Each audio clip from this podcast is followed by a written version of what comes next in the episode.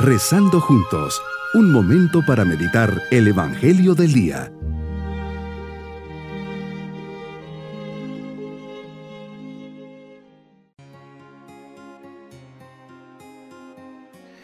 Comenzamos este día con la confianza puesta en el Señor, en este día viernes de la décima cuarta semana del tiempo ordinario. Ponemos las intenciones que tengamos en esta oración. Te busco, Señor, en este día y deseo acercarme y aprender de ti. Sé que hablas a mi alma y que deseas lo mejor para mí y me muestras el camino. Ayúdame a ser dócil a tu voluntad, a abrirme a tus designios y al plan de vida que tienes preparado para mí, pues sé que es lo mejor que me puede suceder.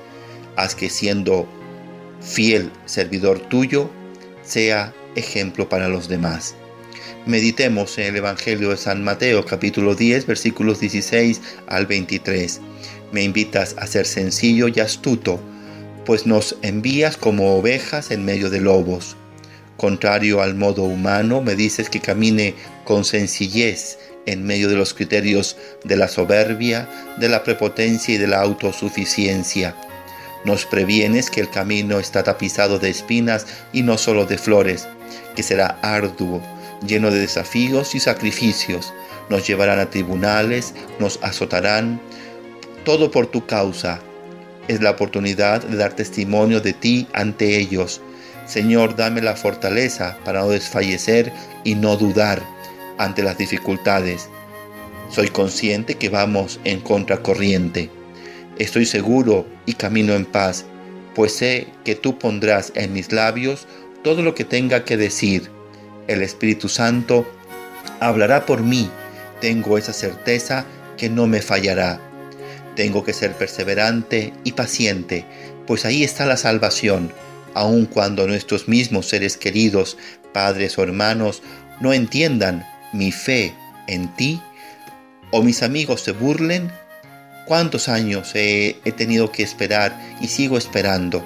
Qué duro es saber que incluso me odiarán cuántas veces he sentido ese rechazo por tu causa y cómo me ha dolido, pero sé que al final tú reinarás y los ganarás para tu causa. Hoy Jesús, ante las actitudes o actos negativos que otros puedan tener conmigo, voy a responder con serenidad y comprensión, con un corazón grande, buscando no herir a las personas, pero sobre todo tendré paciencia y mucha confianza en ti especialmente por la conversión de ese ser querido que está alejado de la fe y peligra su salvación. Te ofrezco los actos de este día por él. Cuando todo parece destinado al fracaso, cuando la persecución, la crítica se haga más mordaz e incluso nos afecte personalmente, entonces quedará más claro el auténtico sentido y el fin de la vida del cristiano dar testimonio y perseverar hasta el final. Esta es la más genuina finalidad de la vida. Pero, ¿cómo ser capaces? Tu consejo es siempre tranquilizador. No os preocupéis, porque será el Espíritu Santo el que hablará en ustedes. Así de claro y así de sencillo dejar al Espíritu Santo su parte de protagonismo en nuestra vida, dejarle actuar y no temer a los hombres. No temáis a, que, a los que matan el cuerpo, pero no pueden matar el alma. Temed más bien a aquel que puede llevar a la perdición alma y cuerpo. ¿Creemos realmente que lo más valioso en nuestra vida es precisamente nuestra alma? ¿Confiamos realmente en que solo en Dios y en la fe encontramos la felicidad? ¿Estamos dispuestos a defender la verdad de nuestra fe a pesar de toda persecución que nos pueda sobrevenir? Preguntas comprometedoras y necesarias. Mi propósito en este día, rezar por aquellas personas que se muestran contrarias a mi fe, ser delicado, atento y sencillo, jamás pagar mal por mal. Mis queridos niños, Jesús nos advierte que nos manda como ovejas en medio de lobos. Tenemos que tener una confianza ilimitada en Él y en el Espíritu Santo. Ellos nos van a proteger y nos dirán todo lo que tenemos que hacer. Si estamos con Dios, jamás nos puede pasar nada malo.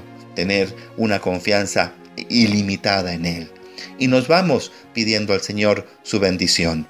Y la bendición de Dios Todopoderoso, Padre, Hijo y Espíritu Santo, descienda sobre todos nosotros. Bonito día.